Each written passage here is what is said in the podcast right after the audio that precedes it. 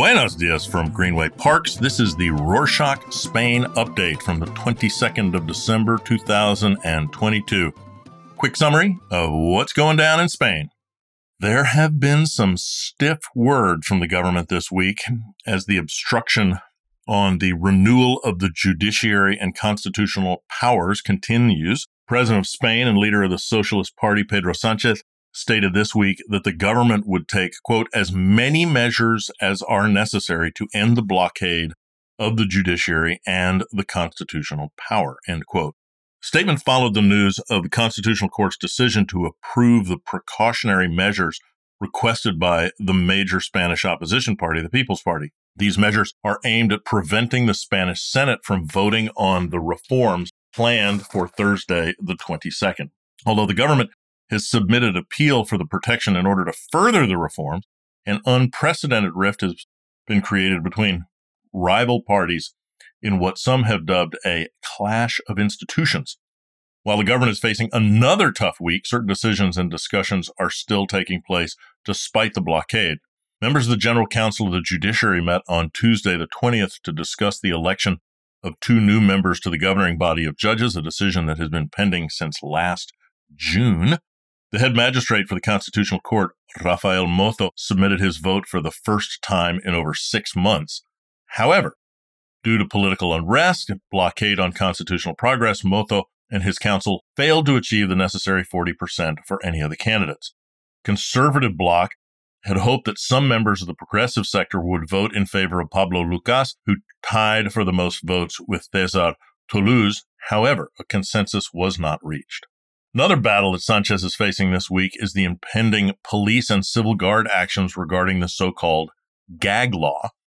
Complex path of negotiations to reform the citizen security law or gag law reaches its breaking point this week with further notifications being left until the government plenary session of the year on Tuesday, the 20th. With so much to discuss, state security forces were enraged that insufficient time had been spent modifying and fixing the reforms.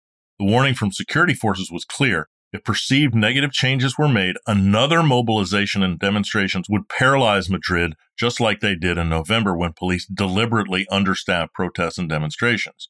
For many, the gag law needs true reform, as it is seen to disrupt free speech and the ability to protest. In 2015, it became illegal to take and distribute images of police officers engaged in law enforcement but it did very little to protect the rights of protesters.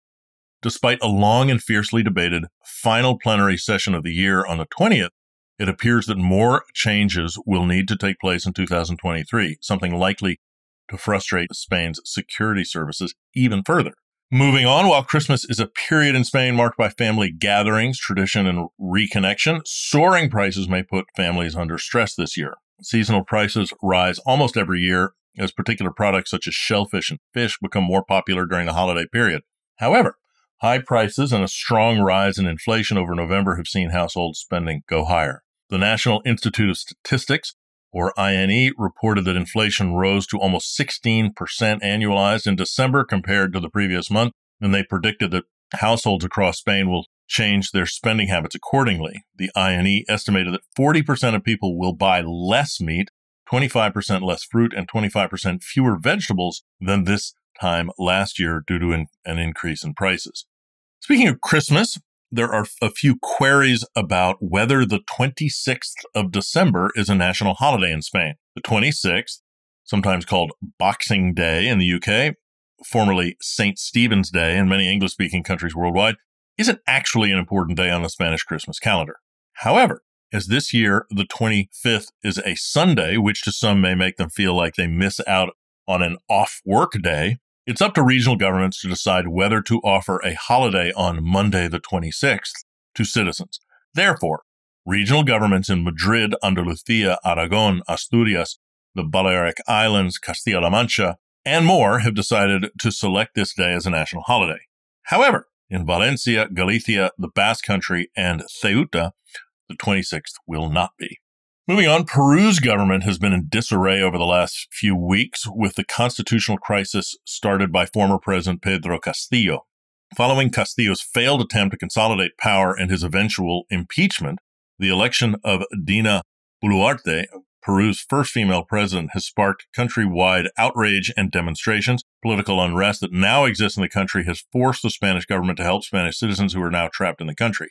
It was reported that on the day protests began, over 350 Spaniards contacted the embassy in Peru in Lima, which has contacted citizens via phone and email. Despite the closures of airports and highways, the embassy insists that there is good communication between them and those wanting to leave. Wouldn't be an update if we didn't mention the weather.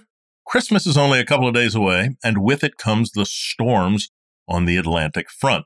According to the state meteorological agency, AEMET, the festive weekend will be dominated by rain and storms streaming in from the Atlantic.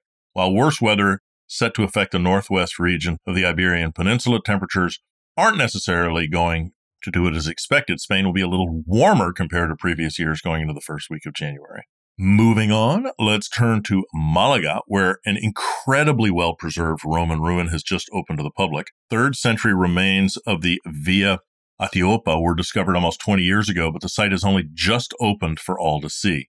The museum in Torre de Benagalbon, just a few miles outside of Malaga, boasts a full sensory experience for new visitors with museum coordinators focusing on what the sounds, sights, and smells would have been in ancient time. If you enjoy stepping back into the past, even the smells, this Roman treasure has got to shoot to the top of your travel list. Now let's turn to a new innovation in city planning being explored on Spain's Costa Blanca. The first ever non roundabout in Spain has gotten a green light for construction next year in Las Atalayas in Alicante. The project has a budget of just over a quarter of a million euros and will take five months to complete. A non roundabout, for those new to the concept, is an innovative form of road intersection aimed at protecting passengers from the dangers of regular roundabouts.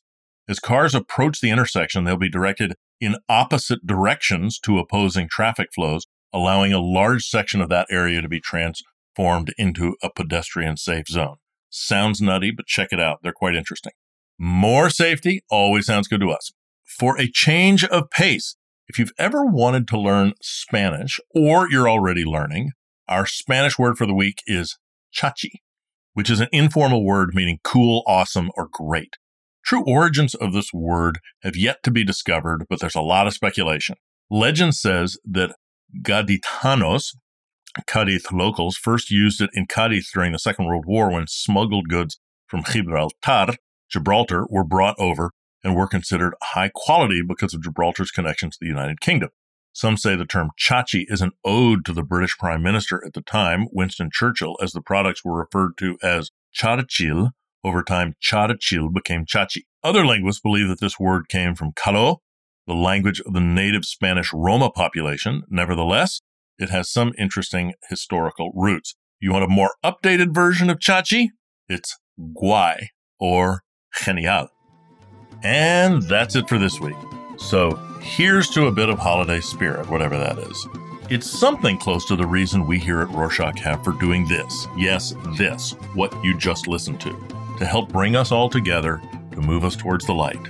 So thank you for listening, learning, thinking, and joining us on this new thing that we're doing together. Really, thank you. Hasta la próxima.